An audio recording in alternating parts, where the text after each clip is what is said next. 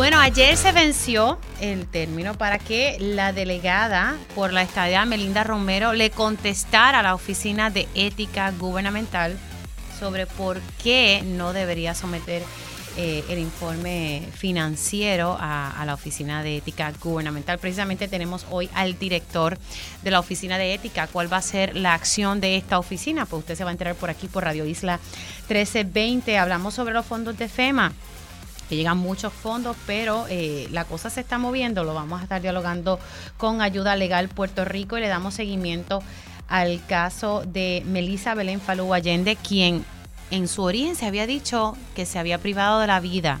La evidencia demostró que fue un asesinato, o sea, un feminicidio íntimo. Le vamos a dar seguimiento a ese caso y como todos los miércoles siempre tengo a mi panel de mujeres. Así que arrancamos esta primera hora de Dígame la verdad.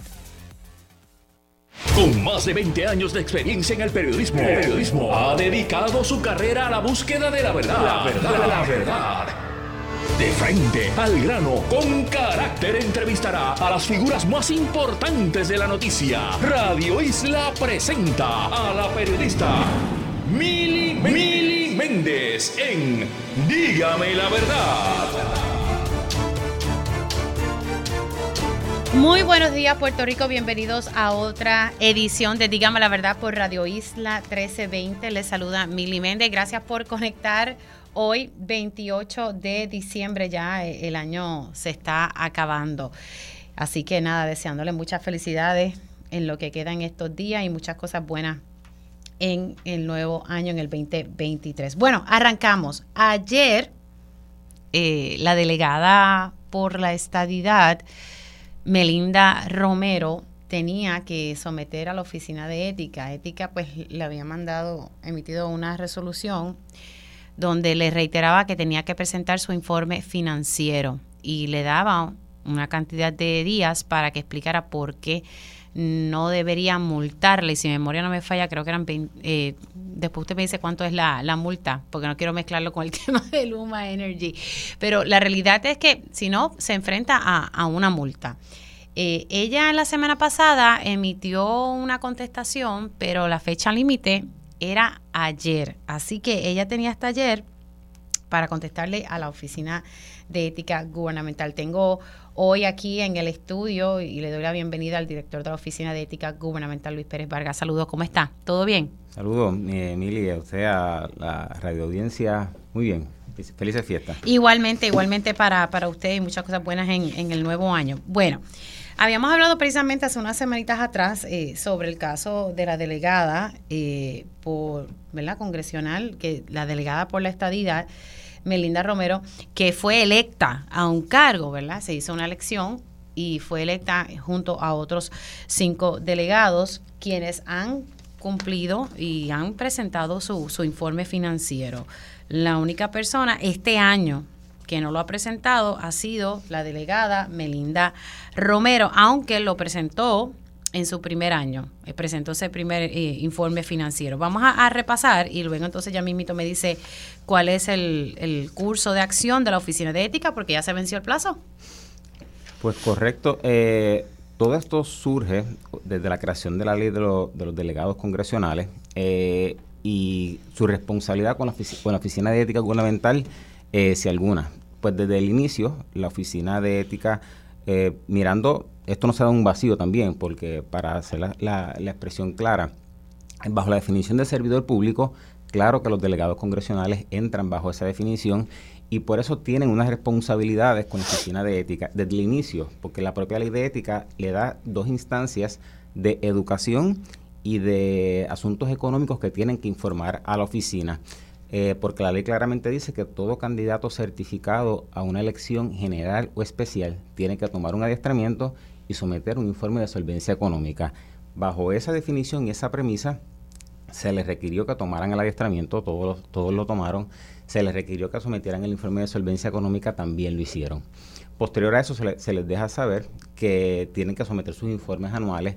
¿Por qué? Porque la, ley de ética nos da la, autoridad para modificar la lista de personas que, deben rendir informe financiero, más allá que los que expresa la ley de ética en su artículo 5.1. ¿Y cómo la oficina llega a esa determinación que los delegados deben presentar informes eh, financieros bajo esa autoridad en ley para modificar la lista? Es que todos los funcionarios electos a tiempo completo en Puerto Rico rinden informes financieros. Eh, tomando esa premisa y la capacidad que nos da la ley para modificar es que se incluyan a los delegados congresionales bajo esa obligación de presentar informes financieros y, y de ordinario, pues todos lo hicieron. Incluso la delegada Romero sometió su informe de toma de posesión.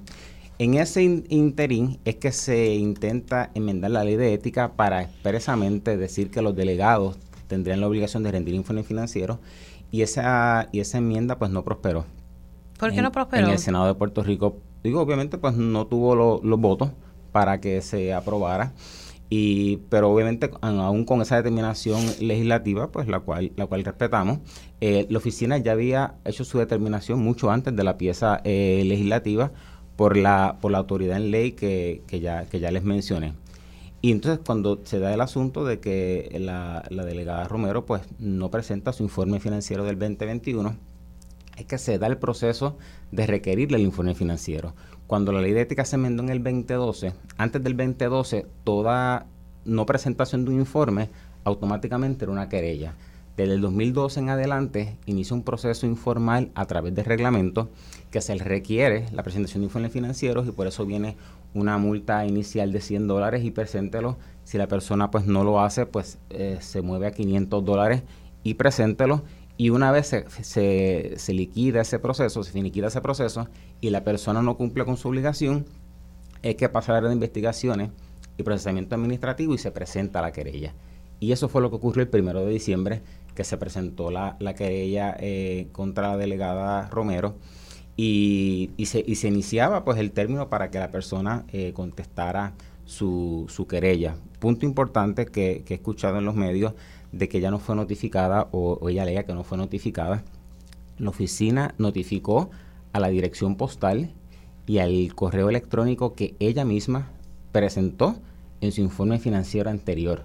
La última dirección postal eh, conocida y el último correo electrónico conocido que ella misma proveyó seis meses atrás y que había contestado todo el proceso con el área de, de informes financieros. O sea que tenemos también la oficina, eh, eh, certificado del correo, la tarjeta, famosa tarjeta verde, firmada. ¿Alguien correo certificado. Alguien lo recibió en esa dirección, está firmada, o sea que la notificación se hizo conforme a, la ley. Eh, y entonces, al día de ayer, que era el día que vencía el término para contestar la querella, pues llegó una moción a la oficina del licenciado Jerome Garfer asumiendo la representación legal de la, de la delegada Romero y solicitando una prórroga para, ya que había asumido la representación legal, para entonces contestar la querella y la oficina garantizando el debido proceso de ley, no, no, no lo hacemos ni de forma arbitraria ni, ni caprichosa, pues se le, se, le, se le otorgó, se le dieron 20 días que finalizan el 19 de enero para que entonces, eh, pues ya con su representación legal, pues atiendan los asuntos ante la Oficina de Ética Gubernamental. Así que entonces eh, la delegada solicitó a través de Jerome Garfer, su abogado, una extensión de 20 días. Y eso lo hizo ayer. Ayer, el día, el día que vencía, llegó una, una moción eh, anunciando representación legal y solicitando una prórroga. Eh, obviamente, cuando habíamos mencionado que, cuando ella hizo una carta hace unas semanas anteriores de que no iba a, a presentarse a la oficina ni iba a contestar, pues siempre decíamos, se le da el debido proceso de ley, hay que esperar el día final, porque obviamente en derecho eso es lo que procede, y en efecto, pues fue lo que ocurrió, de, decir que no, que no iba eh, a someterse a la jurisdicción de la oficina, pues ya tiene una representación legal. Y es un proceso que, que en instancias pasa, las personas pues en lo que quizá consigue un abogado, eh, que la ley le permite representarse por derecho propio o a través de un abogado, eh, pues eso ocurrió en el, en el día de ayer, o sea que pues eh, ya veremos lo que acontece de aquí a, esa fecha de enero. Así que entonces la Oficina de Ética le ha otorgado estos 20 eh, días adicionales. vamos entonces a la parte donde ella la semana pasada estuvo diciendo, Melinda, voy a leer ¿verdad? un artículo del periódico El Nuevo Día, Melinda Romero le contesta a la Oficina de Ética sobre la entrega de informes financieros, no lo dice, no lo haremos. La delegada congresional dice que la ley 167 del 2020 no le da jurisdicción a esa dependencia sobre los cabilderos de la estadidad. Y usted insiste en que sí. La ley 167 para los efectos no tiene que ver nada con nuestra ley. Nosotros Hablemos poco de esa ley. hacemos nuestra determinación basados en la ley de ética gubernamental, la ley 1-2012. La ley de los delegados, eh, pues claro, crea, crea los puestos, le da una, una, vigencia, una duración fija hasta el 31 de diciembre del 2024. Lo hace electos a tiempo, a tiempo completo le requieren los informes, entiendo que son cada tres meses o cada seis meses que se presentan al gobernador, están bajo la oficina de Prafa, cobran de, del presupuesto general, eh, por lo que bajo la definición de la ley de ética, ahí es que volvemos, bajo lo que es un servidor público, por eso es que la oficina, eh, hay dos cosas distintas, muestran lo que es que si tienen obligación de presentar informes financieros a que si son servidores públicos. Nosotros entendemos que ambas, que son, que son servidores públicos y que, y que deben presentar informes financieros, eh, también es importante aclarar, no todo el mundo rinde informes financieros. De los 125 mil servidores públicos que pueda haber, eh, cerca de 8 mil, 9 mil servidores públicos son los que rinden informes financieros porque hacen unas, unas funciones específicas. Miembros de junta de subasta, jefes de agencia, alcaldes, vicealcaldes, administradores municipales, eh, personas que, que, cobran, este, personas que son eh, cajeros de gobierno, que pasan dinero, que toman determinaciones. O sea que hay ciertas personas, pero como ya mencioné al principio, la determinación de la oficina de decir que rinden es bajo la capacidad que nos da la ley de, de modificar la lista y porque al presente todos los funcionarios electos a tiempo completo rinden informes financieros y entonces sí la ley 167 dice que ellos son funcionarios electos a tiempo completo. Y por eso es que llegamos a, la, a, esa determinación, que cinco de ellos así la han entendido, a excepción de la delegada Romero. Ahora, pero si la ley, ¿verdad? Eh, y según lo que usted me ha explicado, y me lo, me reiteró también la vez pasada, la ley de ética, pues sí le da esa potestad de usted solicitar esos informes financieros, porque entonces eh, tratar de enmendar la ley de ética y que no prosperó en el Senado esa enmienda para que entonces los delegados sí eh, pudieran presentar esos informes, porque entonces eh, hay como una zona gris entonces o ¿Por qué entonces legislar si está claro entonces en la ley de ética? La, la, la, nosotros no, no, no, no, no propusimos la, la, enmienda, incluso si se va al historial, ¿Quién presentó esa enmienda? Si se va al historial legislativo, fue algún representante en la Cámara, eh, se, me, se, me, se, me, puede pasar el nombre. No se preocupe.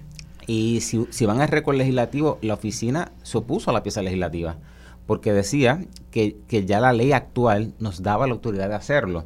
Y por eso, mucho antes de que la pieza legislativa eh, hiciera su curso de aprobarse en Cámara y, no prosperar en, en, el Senado, la oficina ya había tomado su determinación. O sea que, que, que, se derrotara la ley, que incluso fue lo que le mencionamos, que hubo un momento alguna duda que tuvieron algunos eh, delegados cuando no presentaron su informe, la oficina le dijo, mire, aunque la ley no haya prosperado, la enmienda de la ley de ética para hacerlo de forma clara, la oficina entiende que ustedes deben cumplir por X y Y razón pues cinco de ellos obviamente así, así, lo, así lo entendieron, a excepción de, de la delegada Romero. O sea que eh, la, el proyecto de ley, que creo que leí en estos días que se había reconsiderado en el Senado y que se iba a atender en enero, eh, pues, pues ya veremos. No, no obstante, eh, la oficina entiende que, que está facultada en ley para hacer la solicitud y eso es lo que, lo que hemos hecho. Ella entonces sí, como había dicho en el pasado, presentó el primer año el informe. ¿Cuál es el informe que le debe, el del 2021? 2021 ella presentó el informe de solvencia eh, económica cuando, cuando iban a, jurar el cargo. Presentaron el informe de toma de posesión que correspondía al año 2020, año natural 2020. Y entonces ahora en el 2022 era que correspondía presentar el 2021. Eh, o sea que, pero la Oficina de Ética lleva eh, la querella se presenta en diciembre, pero se le ha dado todo el debido proceso de ley del requerimiento inicial, o sea que estamos desde mayo de este año en el proceso de solicitar el informe, de darle la, oportunidad de que acuda a una vista ante el área de, investigaciones, digo, al área de auditoría de informes financieros, se le da ese segundo requerimiento, o sea que, que oportunidades ha tenido y en todo momento, que quede claro, se le ha garantizado el debido proceso de ley, hasta incluso la presentación de la querella, que también la misma fue debidamente notificada. Ella dice aquí, como legisladora cumplí por años con la obligación de rendir informe a la Oficina de Ética Gubernamental porque así lo requiere la ley. Radicar ese documento es sencillo, no toma tiempo, como tampoco lo ofrece a los medios ni a la población ninguna información de nada. Si la ley me exigiera hacer esos informes, no tendría problemas en hacerlo, pero esto es un asunto de fidelidad a la ley y no me dejaré amenazar ni amedrentar con los inuendos de enemigos de nuestra gestión por complacer el morbo capricho de unos y el entretenimiento de otros. Eh, bueno, lo, lo, dicho dicho está por la delegada. Obviamente la, la, oficina, lo que yo me puedo reiterar sobre esas expresiones es que no no no es ni arbitraria ni caprichosa en, en sus procesos. Pues dicho ahora está todo todo el debido proceso que se le ha dado desde mayo eh, y la oficina pues lo que ha demostrado en su historia y desde que este servidor la dirige es que la oficina actúa eh, con lo que se nos presenta, eh, con las investigaciones que se pueden hacer, las querellas que se puedan presentar, eh, lo, que se, lo que se sostiene, lo que los llevan al tribunal, hay revisión judicial a las determinaciones finales de la oficina. O sea que la, oficina para nada eh, está ni en proceso de persecución ni en proceso selectivo, sino de aplicar la ley conforme estamos facultados. No, ¿verdad? Porque señalar morbo caprichoso, eh, me parece, ¿verdad? Y entretenimiento de otros. Así que se le van a dar estos 20 eh, días, tiene hasta el 19 de enero, retomando, esta va a ser la determinación. Quienes están conectando ahora, estamos dialogando con el director de la Oficina de Ética Gubernamental, Luis Pérez Vargas. Ayer, la delegada por la estadidad, Melinda Romero Donnelly, tenía, ¿verdad? Era la fecha límite para eh, poder explicarle a la Oficina de Ética por qué ella no debería presentar este informe y por qué no se le debería multar eh, al no someter el mismo. Estamos hablando del informe financiero del 2021, ya eh, ella ya había sometido el informe financiero del 2020, pero ella entiende entonces que no le aplica la ley de ética. Ahora ella ya tiene un abogado que es el licenciado Jerome Garfer, quien ayer le solicitó a la Oficina de Ética Gubernamental pues una prórroga, a la cual pues tengo entendido que tiene derecho porque ha sido otorgada y tiene hasta el 19 de enero. Luego se presenta el argumento que vaya a presentar el licenciado eh, Jerome Garfer eh, y luego del, 19 de enero, ¿cuál es el proceso a seguir? ¿La oficina entonces estaría analizando esos argumentos o qué procede? De ordinario, por la experiencia que uno tiene, pueden, pueden hacer dos cosas. Obviamente se puede contestar la querella, en la querella pues se contesta, se aceptan unas cosas, se niegan otras, eh, es el debido proceso de ley que, que la ley de procedimiento administrativo uniforme es la que otorga, eh, porque la oficina se, también se dirige por esa, por esa ley en sus procesos administrativos, la que habla de las prórrogas de los 20 días que se le pueden otorgar y demás, o sea que estamos actuando conforme eh, a derecho. Pueden presentar, contestar la querella también como hacen otros querellados, una solicitud de desestimación basado en algún fundamento que entiendan que no le aplica, eh, que si la ley es vaga, que si no, no hay jurisdicción, cualquiera de esos asuntos. Y una vez eh, le voy a explicar lo que es un proceso normal de, una audiencia cuando se presenta una querella y, la contestan, puede haber un descubrimiento de pruebas para decir este cuáles son las defensas que puede tener un querellado, cuál es la prueba que tienen los abogados de la oficina. Eh, se pueden dar acuerdos este, en instancias, acuerdos de transacción, que también la, ley lo permite, cuando la persona hace, eh, acepta los hechos, paga la multa y cumple con su obligación o el caso se puede ver hasta llegar a una audiencia, que es como si fuera un mini juicio, tanto un oficial examinador, ambas partes presentan sus argumentos, tanto los abogados de la oficina como la parte de la defensa. Se pueden presentar testigos, contrainterrogar testigos y eventualmente se emite una resolución que es la que hace dos cosas. O archiva la querella o en efecto impone la multa. Que la multa, contestando tu primera pregunta, puede ser hasta 20 mil por cada violación, es lo que faculta y siempre la oficina también eh, impone multas proporcionales a, los hechos. Ella se enfrentaría hasta una, ¿verdad? Hasta, 20 mil es lo que dice eh, la, la, ley de ética. Y, obviamente cuando se emite esa resolución, que es que impone la multa o archiva la querella, pues la parte afectada pues puede recurrir en revisión al Tribunal de Apelaciones y llegar hasta el, hasta el Tribunal Supremo. Es un proceso ordinario ante la oficina que se ventilan pues todos los días este con los casos que se tienen activos y con los casos que también están activos en los tribunales en la revisión judicial. Así que este caso todavía falta. O sea, hay unos procedimientos que hay que permitir como parte ¿verdad? Del, del, debido proceso. La ley dice que son, son asuntos informales y que, y que necesitan este, de, resolverse de manera rápida una vez se presenta la querella. Pero conocemos que cuando inician particularidades como este, ¿sabe? Que, que un abogado asuma tarde una representación legal y quiera empaparse del tema para, poder, para hacer la defensa adecuada a, a su cliente, pues claro que se dé por eso la ley este, permite esas actividades. Y y pueden tardar, claro, el del inicio del proceso administrativo vía reglamento estamos desde mayo. Y no es hasta diciembre que se presenta eh, la querella. Y ahora pues uno podría decir que, que, uno desea que el caso se pueda resolver en este y cualquier caso una vez presentada la querella se puede resolver dentro de un año este dado el proceso.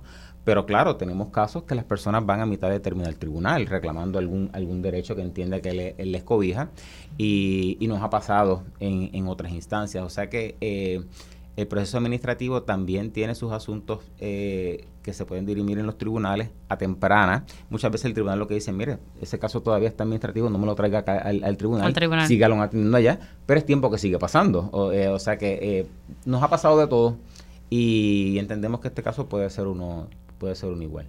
Así que pudiese llevarse casi un año en resolverse y, en verdad llevarse todos los procedimientos. Todo caso, claro, y, si va a revisión este judicial, el Tribunal de Apelaciones puede hacer su determinación y pueden haber solicitud de reconsideración o entonces asesorar al, al, Supremo, o sea que, que, que claro, que los procesos siempre dicen, en estos días estábamos escuchando también acá en la emisora que estaban discutiendo un caso de una demanda por, por, impericia, de un asunto de, de, una madre y, y, su niño y un asunto del, ginecólogo y demás, que tardó ocho años en el tribunal, sabe que, que obviamente el proceso administrativo es mucho menos, pero con esto le quiero decir a la gente que hay, hay recursos legales que la persona que entienda que le asisten lo, los tomará y en instancia pues, pues eso puede alargar los casos.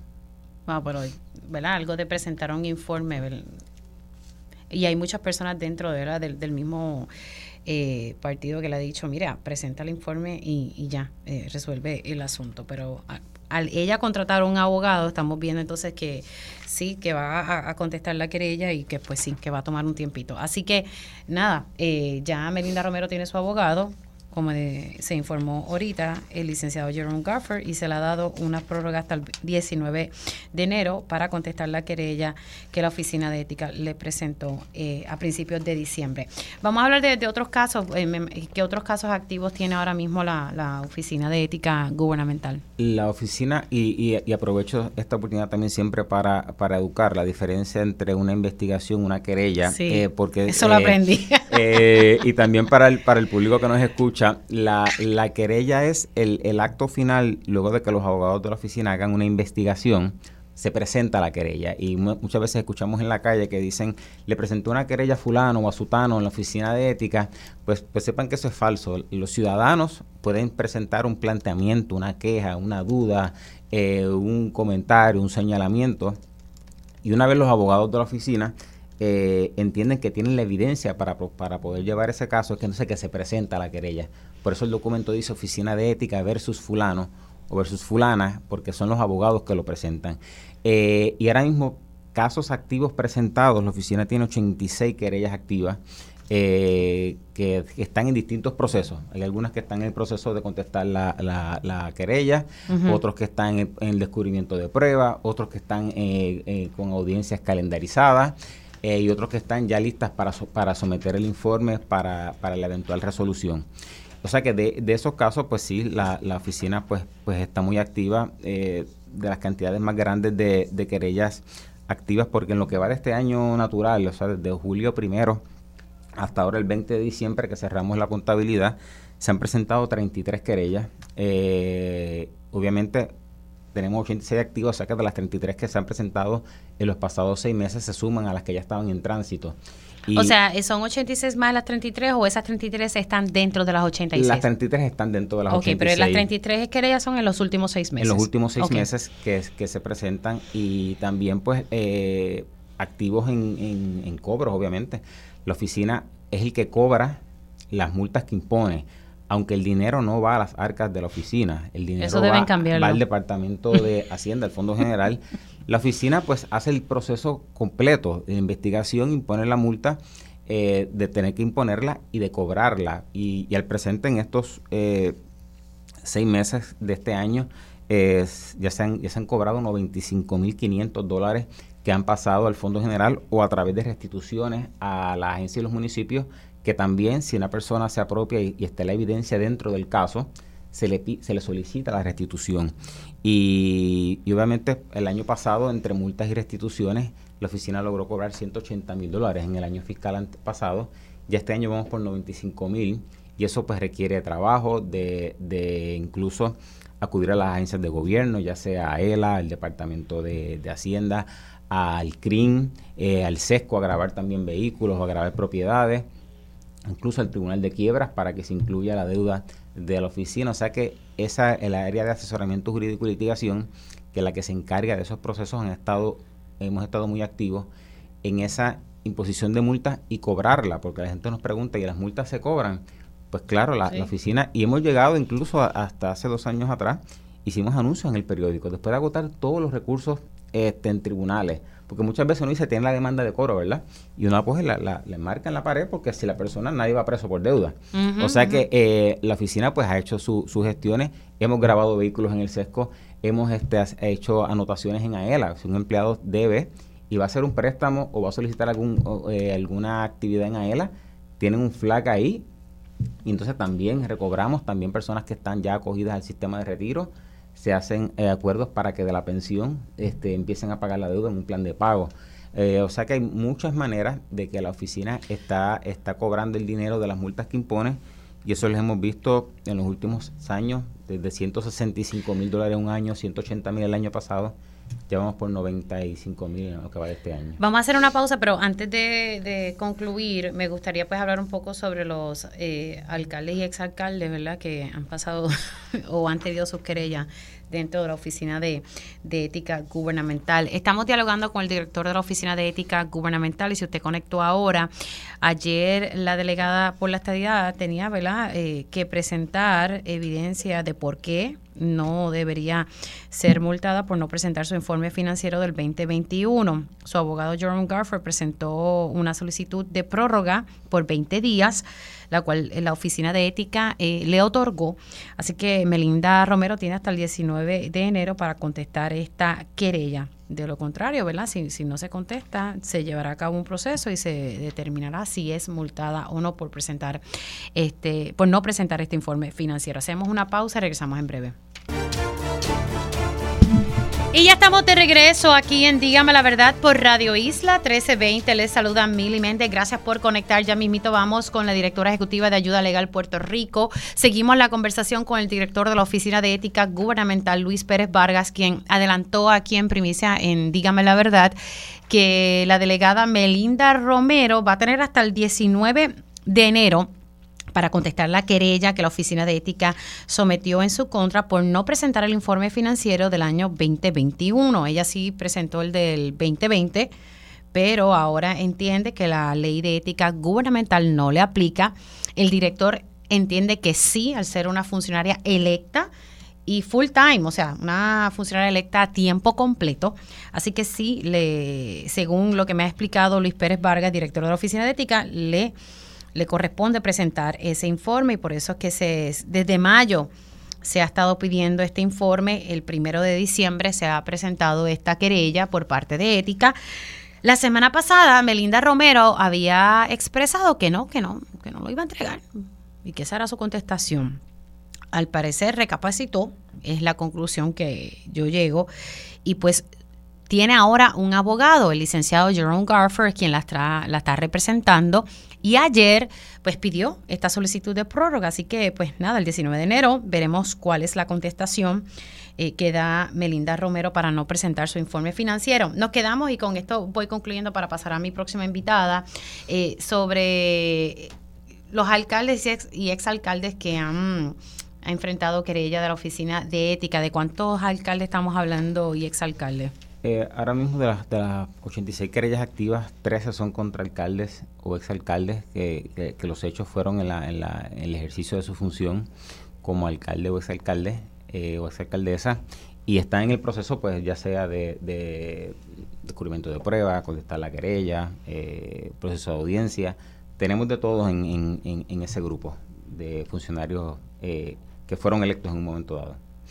Ahora, eh, eh, de los alcaldes activos, ¿cuáles me pudiese ir nombrando para tenerlo aquí o si no yo después tomo una foto de eso? Alcaldes activos, pues está la, querella que se presentó contra el, alcalde ahora mismo suspendido de Mayagüez por asuntos de nepotismo. Esa querella está activa, José Guillermo Rodríguez. Eh, también tenemos contra la el alcalde de Coamo, también por un asunto de, nepotismo, la querella está, está activa. Eh, tenemos contra el alcalde de Rincón, también por asuntos de, nepotismo. Ave María, pero eh, yo pensaría que ya uno aprendería las lecciones sobre eso. Sí, alcalde de, de Ciales está la querella activa, eh, la alcaldesa de, de Salinas. El alcalde de Ciales, ese es el asunto de, de, de unas certificaciones cuando él era legislador municipal la oficina le imputa que, que presentó unas certificaciones eh, falsas para un cobro de dietas bajo la licencia del legislador municipal. Esa querella se presentó eh, a principios de, de, este mes, de, diciembre. Es una de las, de las querellas que está activa y está en el proceso también de... La de Salinas también fue eh, reciente. La de Salinas y también la de Las Marías. Fueron todas presentadas a principios del mes de diciembre por, los abogados de la oficina y pues obviamente eh, se le imputan eh, también en Salinas nombramientos contrarios a la ley de, la ley municipal, el código municipal eh, o la ley de municipios autónomos, la que aplicaba a las Marías, también se le imputa asuntos de, nombrar personas convictas que no estaban habilitadas para el servicio público.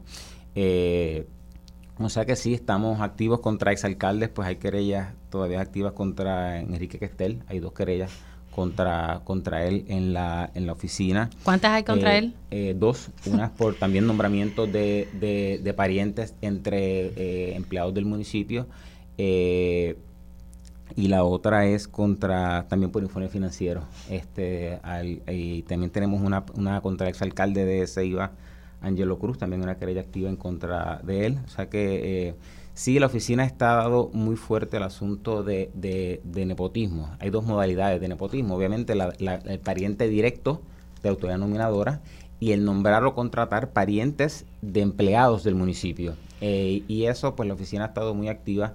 Siempre ha sido una crítica de, del, del parentesco en las agencias y importante, la oficina no prohíbe reclutar parientes, los regula. Entonces hay unos procesos que hay que seguir, de unas notificaciones, de unas solicitudes, correcto, unas autorizaciones y para unas contrataciones igual. Y es que haya al menos una competencia y que no sea el favoritismo por un pariente, aunque no sea un pariente de la autoridad nominadora, y que entonces se dé la oportunidad de tener pues eh, si tienen los talentos, si tienen la aplicación, eh, que esté el papá, la mamá, la tía trabajando juntos, pues bien, pero que se dé ese proceso y que no se escoja de dedo.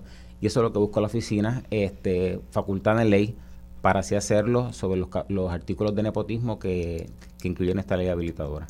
Bueno, pues ahí tenemos para el alcalde. ¿Había una situación de ética con el alcalde de Vieques, si mi memoria no me falla, o ya eso...? De Vieques no fue, fue un alcalde anterior, no, no es el mm, alcalde, no, es el alcalde eh, actual. Este, Sí hubo eh, asuntos allá también con unos funcionarios eh, que, que, se multaron en un momento dado, pero ahora mismo no, no hay nada activo con, las islas municipios de Vieques o Culebra. Bueno. Director, gracias. Gracias por haber llegado hasta acá y, darnos La, la, información más reciente sobre el, caso de la delegada Melinda Romero. Y nada, y sabemos que hay mucho, muchas cosas pendientes en la Oficina de Ética, como ¿verdad? unos cambios a, a la ley y, una reforma que, se lleva tiempo desde la pasada directora tratando de hacer unos cambios a la ley de ética gubernamental. La, la, ley está en las enmiendas del proyecto de la Cámara 552, que está, está todavía activo en la Cámara de Representantes. También continuamos con las visitas a, a los ejecutivos municipales. Cerramos este año ya con 35 visitas, las retomaremos en enero para seguir visitando eh, y también con lo, el asunto de PRECO, que es el Grupo para Prevención y Erradicación de la Corrupción, que estamos activos y también pues haremos notificaciones a partir de enero sobre los beneficios del grupo y cómo se está trabajando en conjunto. ¿Algo que quede pendiente la Oficina de Ética contra el exalcalde de Cataño? El caso del alcalde de Cataño, eh, si me habla de, de, el pasado. Delgado, este, el referido que hizo la oficina, el panel del FEI, el caso ahora mismo está, mi mejor recuerdo, está detenido, paralizado en el FEI eh, aún en espera de la determinación federal. Entiendo que no se ha dictado sentencia. O sea que todo está paralizado debido a que se está llevando a cabo el caso federal. Correcto. Eh, el FEI emitió una resolución hace, hace unos meses atrás sobre ese asunto particular. son asuntos de evidencia y demás.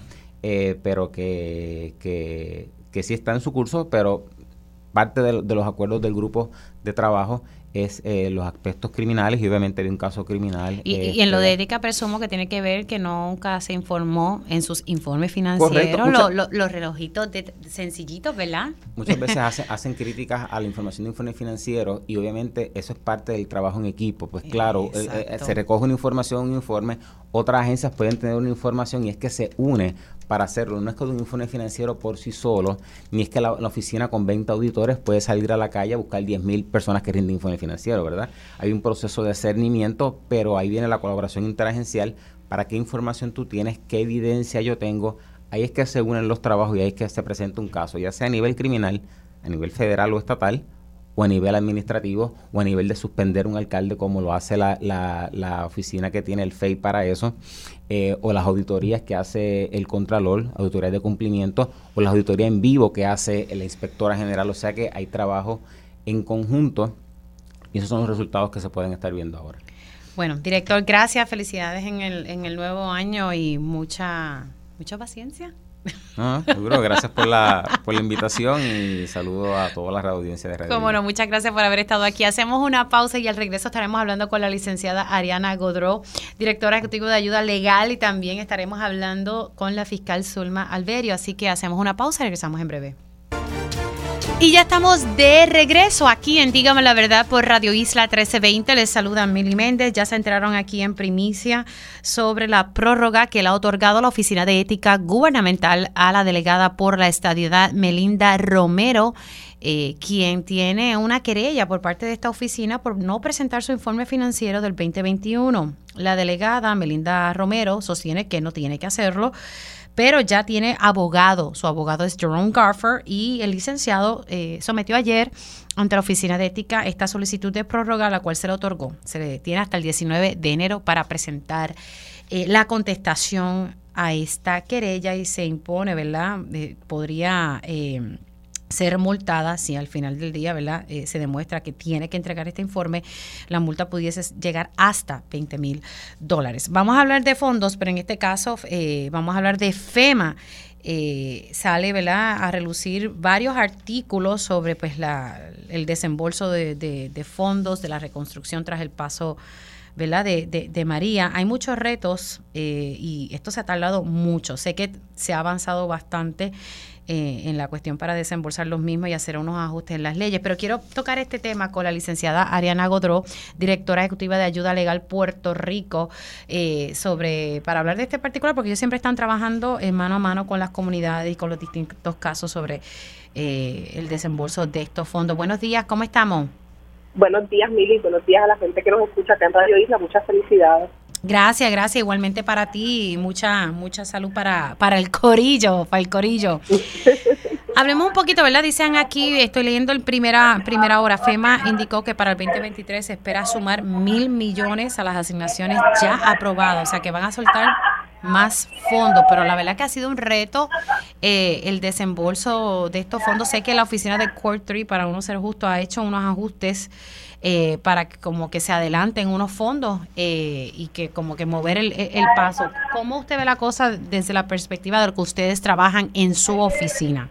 Bueno, primero que cuando nosotros trabajamos estos casos de ayuda legal Puerto Rico y la gente sigue viendo anuncios de que los chavos están llegando, viene más dinero, viene más dinero, pero no ve el trabajo de obra permanente, no ve las casas reparadas, sigue viendo todos azules, la gente como que se desgasta, Mili, entonces se, se confunde y qué significa que venga más dinero y la gente se vuelve así indiferente, ¿verdad? Con este fracatán de chavos que está llegando. Pues de lo que se trata es, como bien tú dices, que de momento pues se van a asignar, eh, se van a desembolsar otros mil millones de dólares en asistencia de FEMA, pero esto es asistencia todavía para los daños de, Irma y María. Un poco la gente pensar que FEMA, además de la asistencia individual, esa que tú llenas cuando llenas la solicitud, también da asistencia para hacer este remover escombros, pero también para lo que se conocen como obra permanente, y de repente pues hemos visto que FEMA eh, ha avanzado aprobando proyectos, eh, ya está ya hay más de 10.300 proyectos aprobados. Eh, y sí como tú dices, nosotras sí notamos que con tres por lo menos para los fondos de FEMA eh, sí ha sido diligente o ha sido más diligente en luchar para que hayan cambios en políticas que permitan que esos chavos finalmente lleguen a los municipios, lleguen a las organizaciones, pero como bien tú dices, va lento el proceso. Estamos hablando de menos del 20% de los proyectos, que yo creo que es como un 15% realmente de los proyectos que están completados. Este, ya vamos para eh, cinco años y medio de, de, María, así que habría que ver eh, cuál, cuál, cómo se van a ver esos cambios que ha logrado COI3 que han sido bien importantes, ¿verdad? En que realmente el dinero llegue a la gente, sobre todo de cara a la próxima temporada de huracanes. Estos fondos federales eh, siempre tienen una fecha de vencimiento, todo depende, ¿verdad?, de, qué programa estemos hablando, pero la realidad es que sí, que hay una fecha de vencimiento, en ocasiones se solicita eh, una extensión eh, al gobierno federal, no sé si, si tengas información, ¿verdad?, de fondos que estén próximos a vencer, que no se hayan utilizado. Sí, eh, nosotras eh, estuvimos viendo, ¿verdad? Como todo el mundo es Navidad, así que estamos leyendo esas noticias de, los políticos este, tirándose para las candidaturas y estuvimos mirando tanto la entrevista de Jennifer González que salió ayer en uno de los rotativos como la, la, entrevista que le hizo a Pierluisi, uno de los principales periódicos eh, del país. Este, y Pierluisi habla, ¿verdad?, de que el cuatrenio que viene es el año de la, es el, año de la, el cuatrenio de la reconstrucción y eso es algo que nosotros escuchamos todos cada vez que hay elecciones, ¿no? Este, pero realmente los fondos de recuperación, como bien tú dices, tienen una fecha límite y esto es bien importante sobre todo para comunidades, organizaciones, eh, municipios que estén en este proceso, ¿verdad? De no dormirnos en el proceso de esperar eh, a que el gobierno agilice. En el caso de los fondos CDBGDR, que no son fondos de FEMA, eh, estamos hablando de que el gobierno tiene para los chavos de Indy María esos 8.2 mil millones de dólares, debo decir 9.2 mil millones de dólares hasta el 20 de septiembre del 2026 para utilizarlos. 20 de septiembre del 2026. Así que el próximo cuatrienio nos va a atrapar con esa fecha límite y estamos viendo que el, gobierno ha sido bien lento, ¿verdad?, para desembolsar esas partidas. Pero escuché bien, el 2026. 2026, 20 de septiembre del 2026. Y en el caso de los fondos de mitigación, el gobierno tiene eh, hasta el 2027, hasta, el, hasta mayo del 2027 para gastar la mitad de estos fondos. Y el 100% pues va a tener hasta el 2033 quizás es la persona que está en su casa ahora mismo, que se está levantando, estamos en Navidad, este periodo extraño entre día de Navidad y, Año Nuevo, pues se pregunta por qué eso es importante. Pues importa porque una vez lleguemos a esa fecha, viendo la lentitud con la que también se están haciendo los, los, programas de FEMA, entonces podríamos enfrentarnos a perder la gran oportunidad, como ayer decía, si es cierto Jennifer González, muy cierto cuando lo dice, perder la oportunidad en momento de todo este dinero de reconstrucción que está llegando, de utilizarlo ágilmente y que la gente se quede sin la única oportunidad que va a tener realmente de tener eh, capital o asistencia para poder tener techo seguro, para poder tener puentes seguros, para poder tener espacios de resiliencia comunitaria.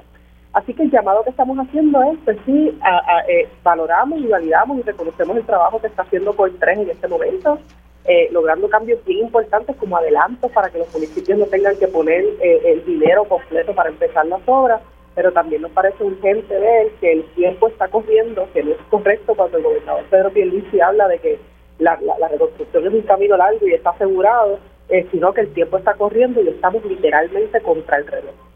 Contra el reloj y eso que nos han dado suficiente tiempo eh, desde que se dio esa asignación y cuando me dice que, por ejemplo, eh, los fondos CDBR eh, tenemos hasta el 2026, eh, uno pensaría que es mucho tiempo, pero estos proyectos toman la burocracia con la que, ¿verdad? Hay mucha burocracia y toma mucho tiempo, pero la verdad que también desperdiciamos bastantes años, creo yo, a la hora como que de mover esto. Bueno, y 2026 porque se extendió por dos años más por razón del COVID. Ah, Esto es a raíz de una extensión. Esto es una extensión que ya nos habían dado. Esto es una extensión que se dio dos años a raíz del COVID. Este, pero sí, ciertamente estamos hablando solamente de tres años para que la gente tenga idea, ¿verdad? En, el gobernador, ¿verdad? Continuamente está hablando del dinero que está eh, asignado, que está visto, pero cuando se habla del uso de fondos, realmente eh, eh, sigue siendo una cantidad bien pequeña y eso lo vemos en la gente que sigue con los vouchers buscando las propiedades o la gente que sigue verdad buscando este financiamiento para poder comprar una casa con programas como el de asistencia al comprador o municipios que todavía no han podido acercarse a, disfrutar los fondos de recuperación a largo plazo. Me llama la atención y lo que nos queda de tiempo eh, sale hoy de que pues hay una nueva ley que acelera trámites de títulos de propiedad. Eh, yo tenía entendido que a nivel federal eh, no, ¿verdad? No, no se le iba a denegar ayuda a personas que no tuviesen sus títulos de propiedad, ¿verdad? Estos fueron unos esfuerzos que se hicieron por parte de distintas organizaciones aquí en Puerto Rico que fueron allá a Washington. Entonces estamos viendo que el gobernador entonces firma una orden que sería retroactiva para que ¿verdad? No, no se le deniegue que vivienda debe revisar todas las solicitudes denegadas por falta de titularidad. Yo entendería que, que ya eso era cosa del pasado. ¿Hay, ¿Hay cosas que entonces no quedaron claras? Es cosa del pasado, literalmente es una ley que solamente aplica a personas afectadas por Irma por María y que lo que establece es que va a haber un proceso rápido o expedito para que esas personas puedan lograr un título de propiedad. En Ayuda Legal Puerto Rico nosotras continuamente nos hemos negado que el título de propiedad sea una condición para, para que la gente tenga eh, asistencia a desastres, pero también hemos dicho que un título de propiedad caso a caso no funciona porque esos casos pueden durar un año, dos años, tres años, dependiendo de la complejidad. Hay gente que nunca va a lograr un título de propiedad por X o Y razón. Eh, esta ley lo que hace es que agiliza el proceso dentro de uno de los programas CDRGDR que nosotras nos hemos opuesto continuamente, que es el programa de autorización de títulos, donde se le metieron más de 40 millones de dólares, que para nosotras es chavo votado, eh, y que en estos años lo que ha logrado literalmente es que se registre eh, en el registro de la propiedad solamente 56 títulos, 56 títulos de propiedad con una asignación de más de 40 millones. Así que eh, este, este, esta ley está hecha para que esos títulos pues, puedan entrar más rápido al registro, que se eh, evalúen más rápido, que, que, se inscriban más rápido. Pero ciertamente, ¿verdad? Para desde nuestra perspectiva, ese dinero, esos 40 millones nunca se debieron utilizar para esto y hablar de que 40 millones, la inversión millonaria que se ha hecho de más del 50% de sus chavos en 56 títulos de propiedad es, es, Wow cosas que, pasan aquí. Licenciada, gracias. Felicidades en, el nuevo año. Se me cuida mucho. Muchas gracias. Cómo no. La licenciada Ariana Godró, directora ejecutiva de Ayuda Legal Puerto Rico. Hacemos una pausa y al regreso hablamos eh, sobre el caso de Melissa Belén Falú Allende y voy con mi panel de mujeres. Vamos a estar hablando sobre el caso de Melissa Belén Falú Allende, quien originalmente se había dicho que se había privado de la vida. La evidencia luego demostró eh, que había sido un asesinato. Vamos a, retomar, ¿verdad?, cómo se está atendiendo este caso. Y tengo a mi panel de mujeres. Así que arrancamos esta segunda hora de Dígame la verdad. Conéctate a radioisla.tv para ver las reacciones de las entrevistas en vivo. En vivo. Esto es Dígame la verdad con Mili Méndez. Y ya oficialmente estamos en la segunda hora de Dígame la Verdad por Radio Isla 1320. Les saluda Mili Méndez. Gracias por conectar. Si usted se perdió algún detalle de la primera hora de Dígame la Verdad, recuerde que está la versión podcast de este programa y otros aquí en Radio Isla 1320. Usted entra a radioisla.tv y puede acceder cuando usted así lo desee. También tenemos los, el Facebook Live en Radio Isla 1320. Precisamente arranqué el programa eh, dialogando con el director de la Oficina de Ética Gubernamental, Luis Pérez Vargas, quien nos informaba que ayer el abogado de Melinda Romero, Jerome Garfer, solicitó una prórroga a la Oficina de Ética eh, para poder contestar la querella que enfrenta la delegada por la estadidad al no presentar su informe financiero a la Oficina de Ética. Estamos hablando del informe financiero del año 2021. Ella presentó el informe financiero del año 2020 pero luego sostuvo que a ella no le aplicaba la ley de ética gubernamental el director ejecutivo sostuvo, y reitero aquí, que sí le aplica la ley de ética gubernamental y por eso se ha presentado esta querella en contra de la delegada porque no ha cumplido con, presentar este informe financiero. Jerome Garfer eh, solicitó 20 días de prórroga, así que el 19 de enero eh, Melinda Romero a través de su abogado tendrá que contestar la querella. Así que se, el director me reconoció que esto pudiese tardarse, cuidado, sí, un año, ¿verdad? Eh, son asuntos informales que se supone que se resuelven rápido, pero eh, pudiese tal vez tratarse de un año en lo que entonces eh, se atiende este asunto. El año, el año pasado, bueno, el anterior, ya yo estoy pelinoción del tiempo, sí, el año pasado. El año pasado estuvimos reseñando eh, el caso de Melissa Belén Falú Allende, una fémina eh, que murió en el año 2021, en junio del 2021. Según el informe de la policía, eh, se había denunciado por su expareja que había sido un suicidio. se hizo una investigación, la evidencia forense pues demostró que fue un asesinato y este caso se ha estado llevando eh, por el Ministerio Público en el área de Carolina. Y tengo en, línea telefónica a la fiscal que está a cargo de este caso, Zulma Alberio. Muy buenos días, fiscal, ¿cómo está? Saludos, buenos días. Buenos días y ¿verdad? muchas felicidades en, en, el año que se avecina. Bueno, este caso como usted eh, expresó el 21 de diciembre de, de, este año, es uno sumamente complejo. Me llamó la atención 28 testigos cuando, cuando vi esto. Así de complejo es este caso, fiscal. Así de complejo es, sí. Estamos hablando de esos entre esos testigos, eh, ¿verdad? ¿Quiénes, ¿Quiénes van a ser esos testigos que estarían, eh, tal vez, no sé si todos, estarían entonces declarando en el juicio por el asesinato de Melissa Belén Falou?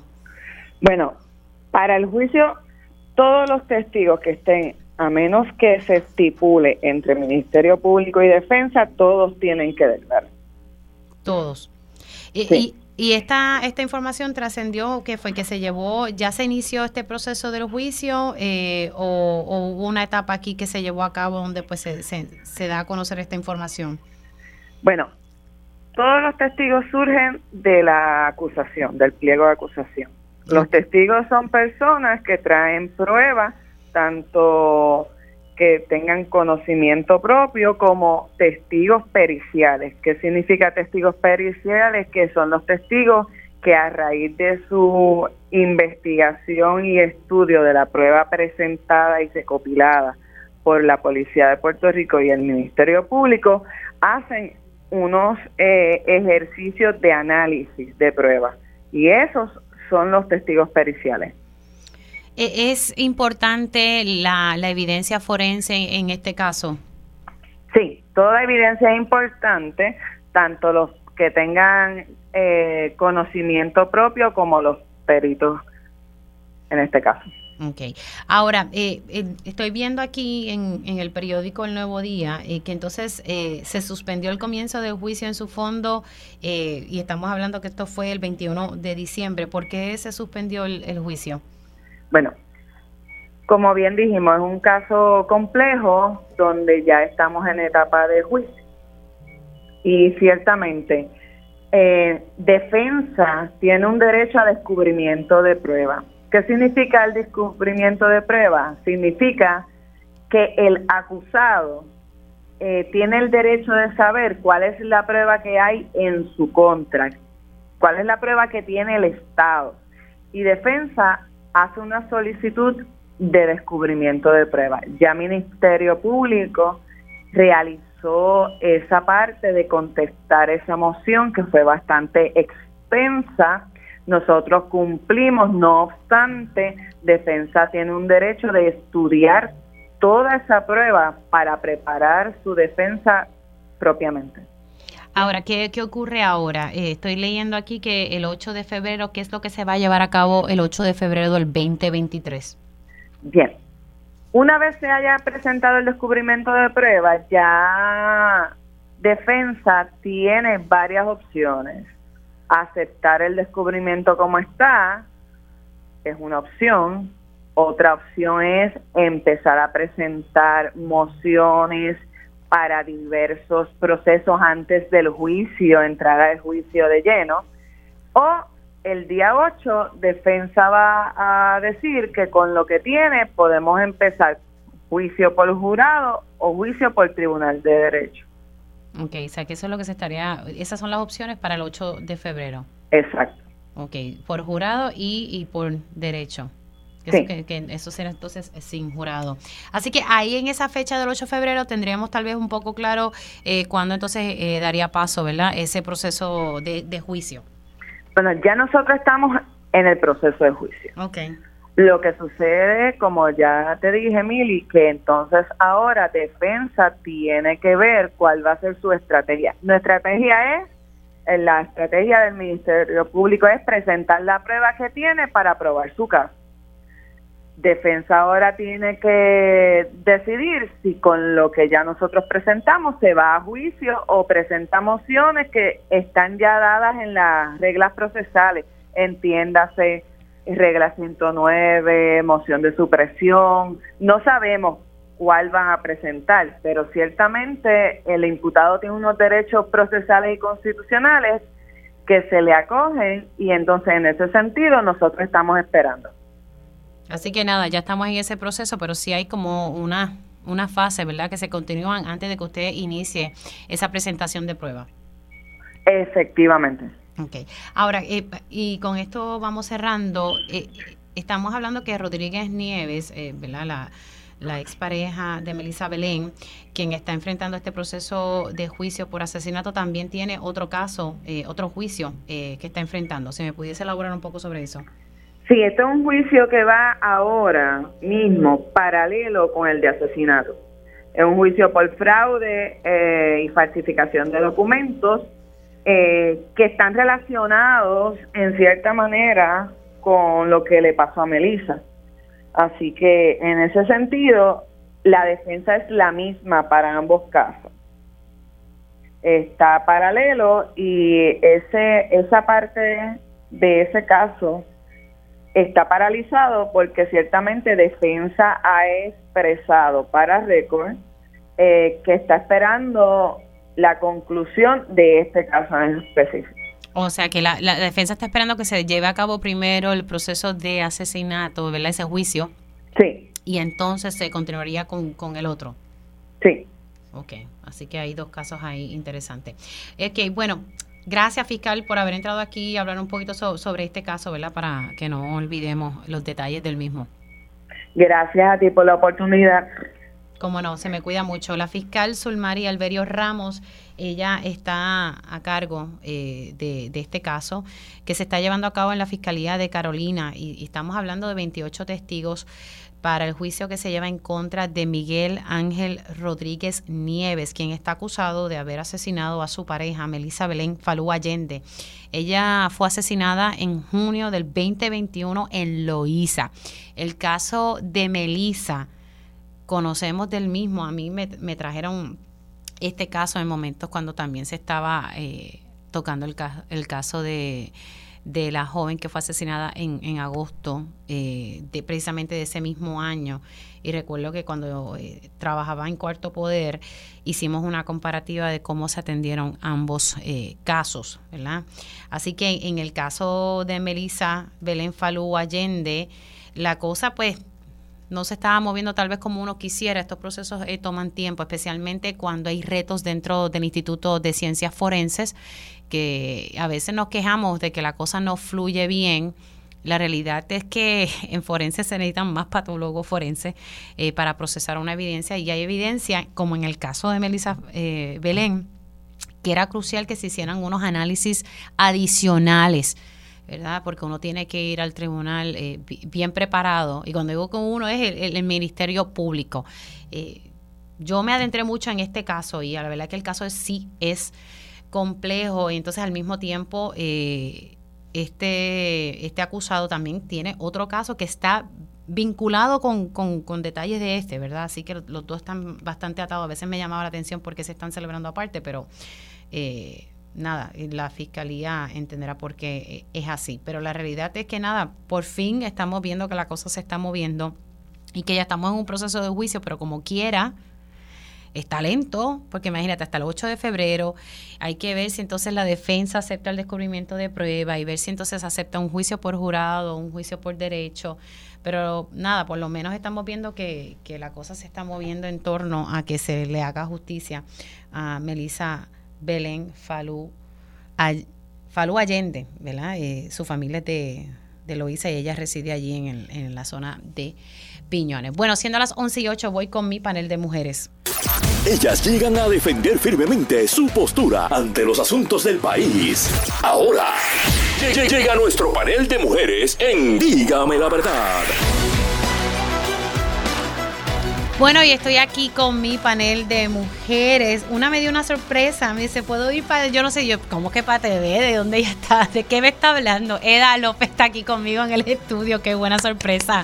Ay, sí. Que nos Qué linda te ves. Te ves tan gracias, linda. Mil gracias. Estoy serena y cerrando, lista para cerrar este año que fue bien bueno. Ese verdecito te queda bien. Mil gracias. Te, te- estás bien bonita. Bueno, Gracias. también tengo en línea telefónica a la profesora y escritora Mayra Santos Febres. Mayra, buenos días. Buenos días, felicidades, Mili, felicidades, Eda. Hola, Qué querida. sorpresa que estás allí. Qué bueno, Muchos sí. abrazos. Igual. Me dio esa, me dio esa sorpresota. Bueno, y tengo también a la queridísima, la licenciada Carmen Lebrón. Carmen, ¿cómo estás? Hola, buenos días a todas, felicidades a todas. Eda, me da celos. hubiera querido estar ahí contigo y Ay, con sí. Mili. Sí. Este, le envío un abrazo bien, bien fuerte a, a todas. Muchas bendiciones para este nuevo año. Así le- les deseo a los que nos escuchan también muchas bendiciones, muchas cosas buenas para este nuevo año. Bueno, voy, voy a, utilizar el caso de Melissa Belén solam- para dar pie a- al tema de los feminicidios íntimos eh, que se han dado este año, que a la verdad han sido bastante. Eh, también está el número de feminicidios.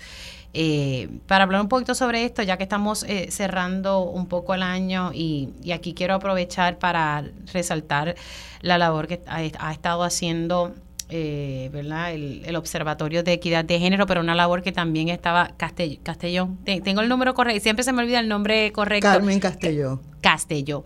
Carmen Castelló que también ha estado siempre recopilando y yo creo que eso que ella hizo por tanto tiempo y que estoy segura que sigue haciendo, como que motivó Claro. que, que tuviésemos un observatorio de equidad de género, eh, emergencia en la violencia de género. Ya el comité PARE se disolvió, no existe, pero hay una oficial de cumplimiento. Hay muchas cosas ahí que yo creo que podemos analizar sobre la ejecutoria eh, de quien fue la secretaria del Departamento de la Familia en el comité PARE, ¿verdad? Y luego podemos entrar un poco en su función dentro del Departamento de la Familia, pero arrancamos con este tema de los casos de, violencia doméstica y también lo- los feminicidios eh, aquí en la isla, ya terminando un poco el año. Voy a comenzar contigo, Eda, que te tengo aquí, y entonces rapidito paso con Mayra y entonces paso con Carmen. Sí, pues mira, eh, precisamente ayer estaba hablando con la doctora Irma Lugo Nazario, que ella es eh, Sí. la, la gestora del... Le mandamos un beso que yo sé que está conectada. Sí, sí, la- y me la encontré poquito antes de venir aquí a Débora Ah, o sea, que se también. encontraron. Sí, de- de- después te cuento, era una maldad. Y que, este, el, el asunto que más nos preocupa es, ya hemos hecho la distinción entre un feminicidio, que es el asesinato de una mujer, y un feminicidio íntimo, que es lo que se conoce también como violencia doméstica. Y las cifras son de verdad alarmantes. Eh, me estaba comentando Irma que ya se han registrado 79 feminicidios este año hasta ayer. Eh, ella está trabajando en el, en el informe final y yo espero que no, no aumente más. Pero hay un dato que a mí me preocupa, eh, más que todo, y es algo que venimos señalando desde hace años, de los 79 feminicidios que se han registrado, todavía quedan 50 bajo investigación. Y hay 16 que son por la modalidad ¿verdad? de violencia doméstica. ¿Cuál es el problema con esto?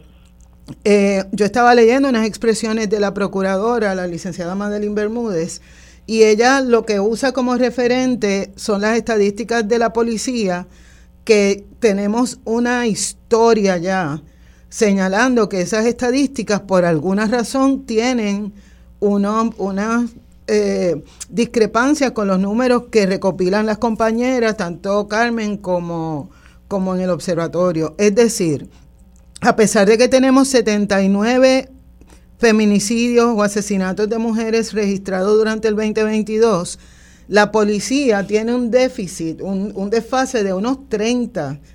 Eh, cuando tú comparas los números de la policía con los números reales, hay como una discrepancia de como 30. Si a eso le añadimos que 50 de esos feminicidios están bajo investigación, por lo que es posible que surjan más casos si se investigaran bien, la cifra es realmente alarmante. Y yo quiero traer la estadística de que en España ahora mismo hay un escándalo porque han asesinado en feminicidios íntimos a 76 mujeres. En íntimo. En íntimo. Pero si tomamos los 16 nuestros, más añadimos la posibilidad de que en esos 50 que todavía están bajo investigación se pruebe, ¿verdad?, que, que fueron feminicidios íntimos, estamos ante una situación de verdad sumamente alarmante.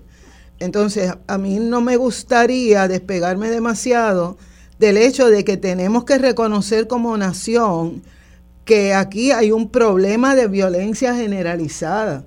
Entonces, los casos de violencia intrafamiliar se, se, disparan porque además hay una percepción de que hay impunidad porque no se investigan, etcétera, pero además porque la violencia está demasiado generalizada y la preocupación que yo tengo es si la educación con perspectiva de género puede ayudarnos a mediano y largo plazo. Pero ahora mismo quienes están asesinando a las personas son personas adultas. Así que a mí me parece que hace falta una campaña de concienciación sobre el manejo de violencias para minimizar esas violencias entre las personas yo creo que, que eso y, no sé qué otras cosas más, ¿verdad? Porque como estamos hablando ya de adultos y, y, lo de la el currículum de perspectiva de género va a preparar a futuras generaciones, por eso es que esas cosas hay que implementarlas ya para que veamos los resultados, ¿verdad? Si lo hubiésemos hecho de aquí a, 10 años para atrás, Hace como 10 años más. 2006. Eh, tendríamos, ¿verdad? Eh, generaciones ya educadas sobre, sobre este tema. Voy contigo, Mayra. Pues buenos días a todas. Eh, he estado escuchando lo que dice Eda y la verdad es que es una situación eh, problemática que me hace preguntarme qué eh, organizaciones, ¿verdad? Como por ejemplo PARES, deberían estar funcionando de manera sistemática y continua. ¿No? Eh, yo creo que armar una coalición con todos sus retos, con todos los retos, para después eh, deshacerla, no es lo que necesitamos. No es una, una organización, no es una estructura, no es una estrategia efectiva. Aquí tenemos que tener precisamente para poder eh, desarrollar las herramientas que necesitamos como país para implementar situaciones ya sea en escuela, vivienda, apoyo psicológico, ayuda legal, etcétera, etcétera, necesitamos una comisión permanente. Yo sé que está la Oficina de Asuntos de la Mujer, eh, perdón por la risita que se me escapa, eh, eh, que han hecho trabajo, pero que se necesita más, se necesita un batallón de mujeres para y de, y de personas este que no crean en la, en la violencia, que trabajen en contra de la violencia, pero se necesita un, un batallón permanente de personas que apoyen este proceso para poderlo detener. No me parece que organizar un grupo como pares para entonces hacer una propuesta de educación de género con perspectiva de género para entonces deshacerla es una manera efectiva de coagular, ¿verdad? y potenciar las capacidades que tenemos no tan solo nosotras sino nuevas generaciones para para esta lucha. Eh, y es una lucha que que no empezó este año que tenemos 79 feminicidios este, que hace mucho tiempo. O sea, hay, hay un problema que se evidencia, por lo menos en la literatura desde el siglo XIX, y estoy pensando en la charca, eh, de problemas, ¿verdad? De violencia familiar, intrafamiliar, violencia doméstica, feminicidios, ataques contra la mujer. Y es algo que está bien, bien, bien eh, enraizado en, en nuestra cultura eh, y nuestras vidas en este país. Lo tenemos que aceptar. Entonces, desandar ese camino y, y buscar soluciones no puede hacerse con organizaciones de, de conclaves puntuales que después desaparecen. Tienen que seguir. Voy, voy contigo, Carmen. Si debes que de momento te interrumpo es para pasar a la pausa, pero rapidito regreso contigo, pero puedes comenzar. Claro, no hay problema. Eh, lo que han dicho las compañeras, pues ciertamente es, correcto, pero yo voy a, señalar eh, mediante forma puntual algunas alternativas que yo creo que se deben eh, evaluar y que debieron haber comenzado hace muchos años a trabajarse, pero particularmente teníamos la expectativa de que comenzaran a través del Comité PARE y pues hasta el día de hoy no lo hemos visto. Primero, lo que dice Eda, las campañas educativas, ¿cuánto, ¿cuántas veces lo hemos dicho? Si no hay unas campañas educativas de prevención para atender la, la, situación que estamos viviendo, pues realmente lo que estamos teniendo es un sistema que es más bien reaccionario o de, de reacción ante una situación. Y esto es pues todo lo que tiene se conlleva después que hay un acto de violencia, y particularmente de actos de violencia doméstica. Pero también estas campañas deben ser diseñadas ante los nuevos tiempos y tomando en consideración las nuevas modalidades que hay o los nuevos incidentes que están ocurriendo cada vez más severos. Así que deben ser diseñadas a base de lo que estamos viviendo día a día y buscando que eh, pues toda la población, no solo dirigida a, a dónde debe ir una mujer, sino la población en general, saber cuál es la conducta que no debe ocurrir, qué podría pasar si incurre en esa conducta, dónde buscar ayuda, dónde buscar educación y controles para, para trabajar con lo que es la violencia. Este, eso pues no lo estamos viendo. Y podemos ver una que otro eh, anuncio que lo hace alguna entidad, eh, muchas de ellas privadas, que sacan algún tipo de anuncio dirigido a, educar o a concienciar sobre el problema, pero no vemos una campaña articulada. Segundo, hay que atender también el asunto de los profesionales que están día a día en la calle trabajando bajo el, estresor de que no sabe qué va a pasar una vez termine su contrato y que muchos de ellos quedan en la calle este, por varios meses, algunos de ellos siguen trabajando sin cobrar dando la mano para tratar de salvar vidas. Eso es un asunto que debe ser atendido con prioridad. Tercero, pienso que si no se comienza con la educación con perspectiva de género, cada vez que pasa un año es un año perdido en términos de luchar contra lo que es la violencia. Eh, todavía vemos que ni siquiera lo que se articulaba de, educación, que pues no se parece en nada a lo que habían eh, recomendado a las profesionales que estuvieron en el comité PARE, pero pues que era un comienzo. No vemos que eso esté debidamente articulado eh, e impactando ya a los estudiantes. Así que esto hay que trabajarlo en diferentes, con diferentes estrategias, unas a corto plazo y otras a largo plazo. A mí me parece que mientras no haya este consenso entre todos los las agrupaciones que trabajamos con esto, entre el gobierno y que haya un compromiso real para atender lo que es la violencia, vamos a seguir estableciendo estrategias que son a corto plazo o por lo menos por un término, como fue PARE, y que luego no vemos un resultado que impacte positivamente en términos de, de, de atacar lo que es la violencia, sobre todo la violencia eh, doméstica. Seguimos viendo que los casos son cada vez más graves. Eh, seguimos viendo que se, se quedan muchos en investigación, como dice Eda. A veces las estadísticas eh, al año siguiente nos enfocamos solamente en los casos que han ocurrido en el año siguiente y estas estadísticas del año anterior que quedaron bajo investigación muchas veces ni lo conocemos, qué fue lo que pasó.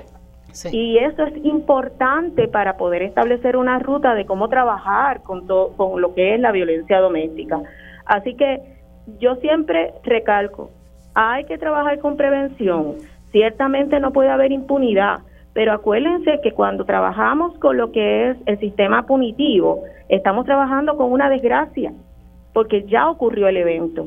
Debiéramos tratar de establecer estrategias dirigidas a prevenir que ese evento no ocurra. Y eso ahora mismo yo no lo veo.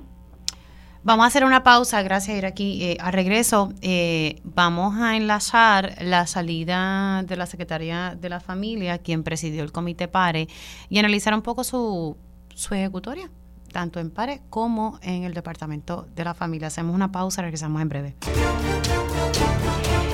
Y ya estamos de regreso aquí en Dígame la Verdad por Radio Isla 1320. Les saluda Mili Méndez. Estoy con mi panel de mujeres integrado por la profesora y escritora Mayra Santos Febre, Eda López, la licenciada Carmen Lebrón. Estábamos hablando un poco sobre el escenario de los feminicidios en, Puerto Rico, especialmente los feminicidios íntimos y especialmente también cuando se declaró un estado de emergencia se creó el comité PARE, ya ese comité eh, no existe desde agosto. Hay una oficial de cumplimiento que será la persona que estará a cargo de que se cumpla con, esos acuerdos del, comité PARE. Eh, vamos a coger entonces la parte esta de, de, la, labor del, del comité PARE y un poco entrar en la en la ejecutoria de la Secretaria de la Familia, quien lo presidió eh, yo arrancaré diciendo, ¿verdad? Y, sale hoy en el periódico nuevo, el nuevo día de que ella se va porque va a cuidar a de su mamá. Eh, y cuando la familia llama, eh, eso se respeta, ¿verdad? Y, pues qué bueno que, va a poder sacar ese tiempo para cuidar de, de su madre. Yo lo único que diré es que como secretaria de la familia, ella pues señala unos logros yo voy a destacar que fue la, la, primera secretaria de la familia que refirió al Departamento de Justicia a, dos a, unos trabajadores sociales por un caso eh, que en su día sabremos si se manejó o no se manejó bien. Finalmente no sé en qué, en qué quedó eso, pero la realidad es que, como decía Armando en su programa y, y Marilú, me parece que era un detalle sumamente importante. No vimos a una secretaria de la familia luchar de manera vehemente eh, luchar por sus empleados para que obtuvieran esa justicia. La comparación que hizo Marilu con la directora del Instituto de Ciencia Forense me pareció muy atinada. ¿Por qué? Porque nosotros vimos a una doctora María Conte sacar la cara por el Instituto de Ciencia Forense. Pese a que la Junta decía que no había chavo, pese a que esto y lo otro, ella sacó cara. Sus empleados se manifestaron y ella estuvo allí al lado de ellos. Y todo el mundo respeta aquí a la doctora María Conte y especialmente la administración actual que la tuvo que buscar para que regresara y, cogiera rienda del Instituto de Ciencia Forense para ponerlo un poco en orden.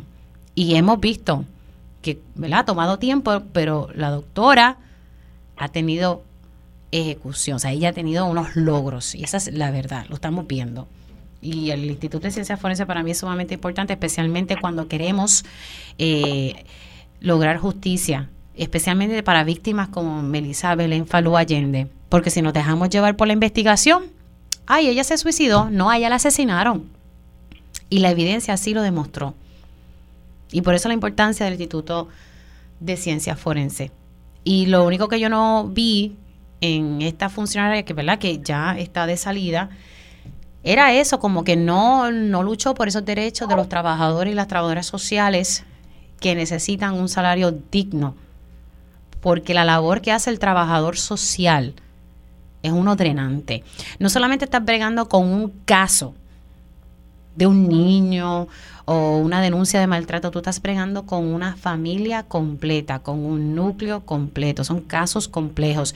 Y la ley 7 sacó del panorama, se eliminaron puestos que eran necesarios, que era ese asistente que apoyaba al trabajador social, mientras tal vez el trabajador social estaba en una vista en el tribunal declarando, porque hay que ir, pues mira, eh, el asistente podía eh, dar seguimiento a una cita de otros casos. Eh, vimos, ¿verdad? La, ejecutoria de Yanit Irizarry con los 40 mil casos pendientes por investigar. Ahora vemos son 10 mil. yo no veo eso como un logro. Yo veo eso que todavía falta mucho eh, por hacer y contratar empresas privadas para hacer el trabajo por el cual se supone que está el departamento de la familia. Vamos a reclutar el personal que necesita, vamos a establecer las prioridades donde deben estar y den esa lucha eh, ante la Junta y seamos más vocales. En estos últimos meses, eh, la persona que siempre estuvo dando la cara para atender asuntos como el de Family First, que es un tema que siempre he tocado aquí, eh, fue Glenda Jerena. y, en honor a la verdad, Glenda Gerena es la persona que conoce mucho de estos temas y una funcionaria que lleva muchos, muchos años allí dentro del Departamento de la Familia. Eh, voy en este caso para, eh, comienzo con, contigo Mayra, voy con Carmen y entonces cierro con, con Eda sobre, sobre este tema. Mira, yo, yo pienso que los, los números no mienten. Ahí hay una cantidad de casos, 10 mil, 10 mil casos. Y esos son los que sabemos que sabemos que no se han atendido durante una administración. Eh, y además, yo siempre cuestiono una cosa, ¿verdad? Ella, ella estaba en el departamento de la familia, ella estaba presidiendo el comité pares, eh, y sin embargo nosotros, digo, lo que yo he visto es que el trabajo feminista, el trabajo que tiene que ver con las mujeres, la palabra feminista también la utilizo de manera orgánica, ¿verdad? El montón de mujeres que están trabajando como líderes comunitarias, en organizaciones sin fines de lucro, en organizaciones de base, las promotoras de salud, este las mujeres de comunidades de fe que están trabajando en sus en sus espacios, en sus barrios, en sus en sus vecindarios eh, y que hacen un trabajo excelente yo siempre he visto que el trabajo de, que se hace eh, con las familias es un trabajo eh, comunitario, es un trabajo que se trabaja en colectivo. Por lo tanto, siempre lo siento, pero lo tengo que decir, siempre desconfío muchísimo de estos puestos de, de presidir, de directora, de aquello y de lo otro, que no tocan para nada las estructuras que se han estado utilizando por decenios para trabajar un problema y no le encuentran problema. Las familias no funcionan con un presidente ni con un director o directora. Se ve que los padres, muchas veces se piensa que los padres, ¿verdad? Son los directores de la familia, pero yo nunca he visto que eso funcione de, de una manera si no hay todo un enramado de apoyo, de tíos, mamá, abuelas, vecinos, comadres, este, madrinas, padrinos, eh, maestros eh, que trabajen alrededor de la familia. Ahí es donde yo vuelvo a hablar de esas ejecutorias, ¿verdad? Singulares, eh, estructurales, eh, que, que están ahí, que nombran gente, que ponen puestos, pero que no se hace el trabajo, no se logra hacer el trabajo. Y yo vuelvo a preguntarme si no es que mm, la vida misma y, los números y, y, todo lo que estamos viendo no nos están indicando que tienen que haber otra manera de organizarnos. Eh, no quiero disculpar a la saliente directora, secretaria del Departamento de la Familia, ni eh, presidenta del Comité Pares, ¿verdad?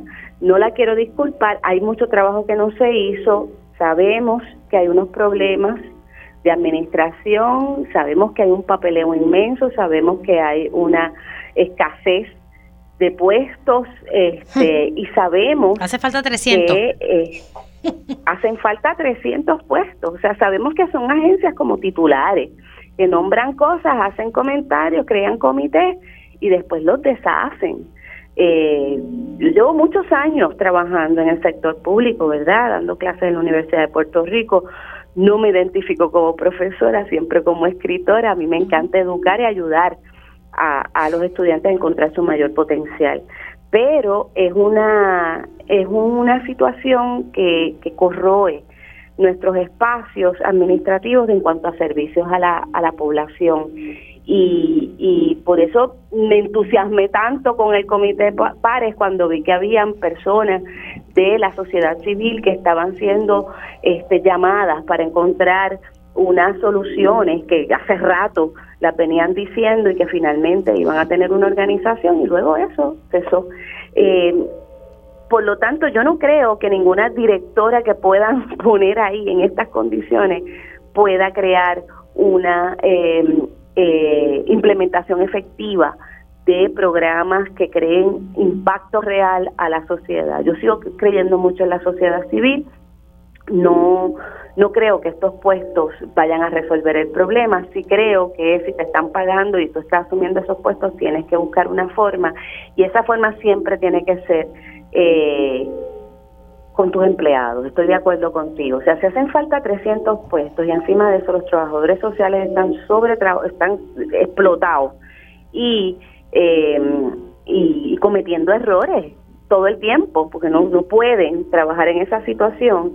Entonces hay que buscar una organización diferente. Eso es, eso es lo que yo pienso. Los directores, esta directora, otras directoras u otros directores y secretarios no van a poder bregar con el servicio que se merece este país y que necesitamos implementar en estas condiciones, en estas condiciones en las que estamos con las que estamos trabajando y sin una organización real y este efectiva y eh, eh, sin trabajar de manera eh, efectiva, vuelvo a decir, con la sociedad civil. La sociedad civil para mí tiene la solución. Nosotros necesitamos seguir metiéndonos en espacios de agencias para, para, para insuflar una nueva manera, sigo diciendo, ¿verdad? Este, más de base para resolver problemas sociales. Los problemas sociales se resuelven desde la base, no desde las estructuras este corporativas. Bueno, déjame hacer una pausa. En la pausa entonces eh, voy con el turno de Carmen Guieda sobre, sobre este tema. Hacemos una pausa y sigo con mi panel de mujeres. Y ya estamos de regreso aquí en Dígame la Verdad por Radio Isla 1320. Les saluda Mili Méndez. Continúo con mi panel de mujeres integrado por la escritora Mayra Santofebre, la licenciada Carmen Lebrón y Eda López. Nos quedamos eh, hablando sobre la salida de la secretaria del Departamento de la Familia, quien a su vez fue también la presidenta del Comité Pares. Eh, le toca el turno a Carmen y luego cierro con, con Eda. Adelante, Carmen. A mí en lo personal me hubiera gustado ver una secretaria más vocal y me refiero a lo siguiente. Nosotros eh, sabíamos, y porque así lo han estado estableciendo los trabajadores sociales, el Colegio de Trabajo Social, que en efecto el Departamento de la Familia estaba limitado de personal, en particular de trabajadores sociales, para atender todas las querellas que surgen y todos los asuntos que surgen a nivel judicial también, donde se les refiere al Departamento de la Familia hacer investigaciones. Sin embargo, no fue hasta El, el, evento triste, doloroso, eh, particular del niñito que, que muere eh, con, como consecuencia de que su padre es el que lo golpea, en un caso que estaba presentado en el Tribunal de Cagua y los dos trabajadores sociales o el trabajador social eh, fue sancionado e incluso creo que fue referido al Departamento de Justicia.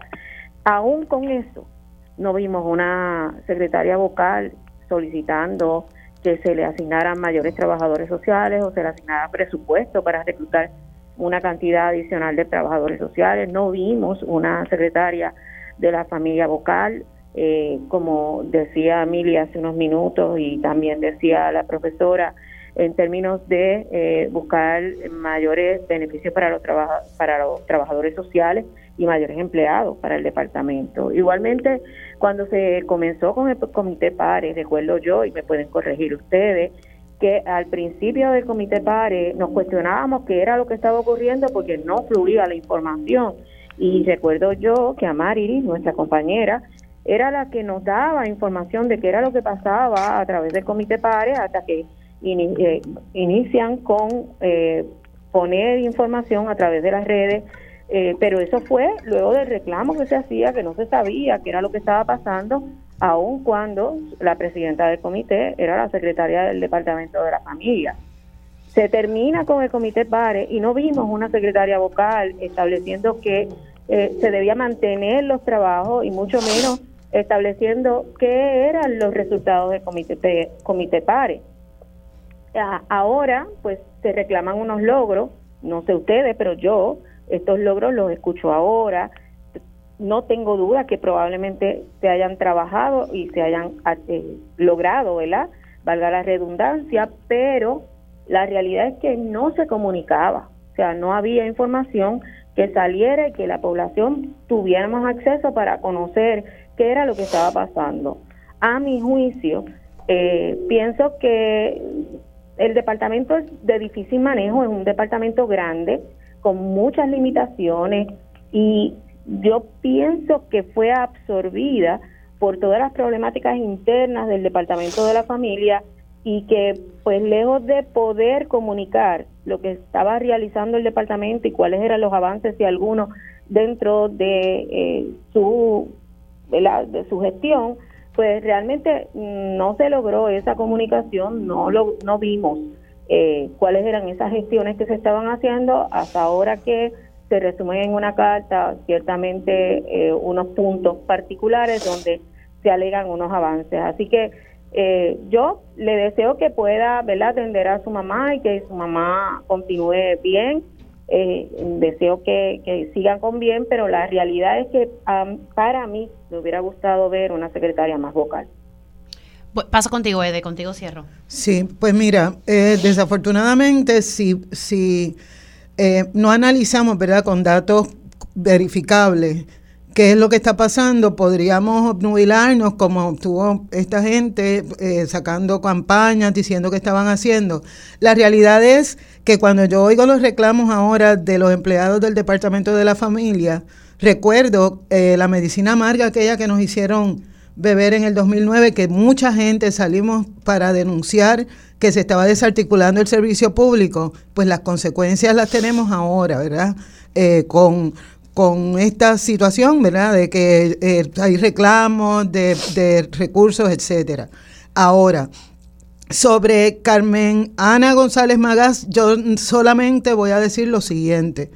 Si nosotros usamos las estadísticas como una medida para identificar cuán eficiente ha sido la gestión gubernamental de una secretaria de la familia y presidenta del comité PARES. Simplemente tenemos que ver cómo han aumentado las estadísticas y los datos de violencia intrafamiliar, de violencia de género y, la invisibilización de las condiciones que enfrentan eh, las crías, ¿verdad? Eh, a mí me parece imperdonable que esta señora en estos dos años que estuvo en ese puesto, que para mí le quedaba muy grande, eh, no haya eh, visibilizado una estrategia gubernamental para entender las necesidades y las, condiciones de vida no solo de la niñez, sino de la población adulta eh, mayor, la población vieja en Puerto Rico. me parece también que es esperanzador que quien se queda es la secretaria la subsecretaria Cianí Rodríguez, a, quien hemos tenido aquí en el panel. Y Cianí, el récord de Cianí es bien bueno, bien, bien positivo y sería hermoso que la dejaran trabajar porque si trabaja en el departamento de la familia, como ha trabajado en todos los espacios donde ha estado hasta este momento, podríamos a lo mejor tener un poco de esperanza. Pero aquí lo que ha fallado es el sistema. El sistema gubernamental de Puerto Rico colapsó y colapsó y, y, lo estamos pagando con las vidas de las personas y por la incompetencia tanto del gobernador al nombrar a Carmen Ana González Magás, sino de ella por aceptar un puesto al que no estaba apta y no, no hacer, eh, no tener nada que decir al final de su mandato. Compañeras, gracias eh, por siempre participar eh, y, hoy estrenamos a, la compañera Mayra Santos Febre. Gracias, Mayra. Así que gracias a todas, felicidades en el, en el nuevo año, mucha salud, que es lo que siempre me gusta desearles a todos, porque lo demás pues viene por añadidura. Yo Un beso. el primero. Ay, Dios mío, ¿verdad? Es que tú no hay forma de olvidarse. bueno, señora, hacemos una pausa y a regreso, tiempo igual.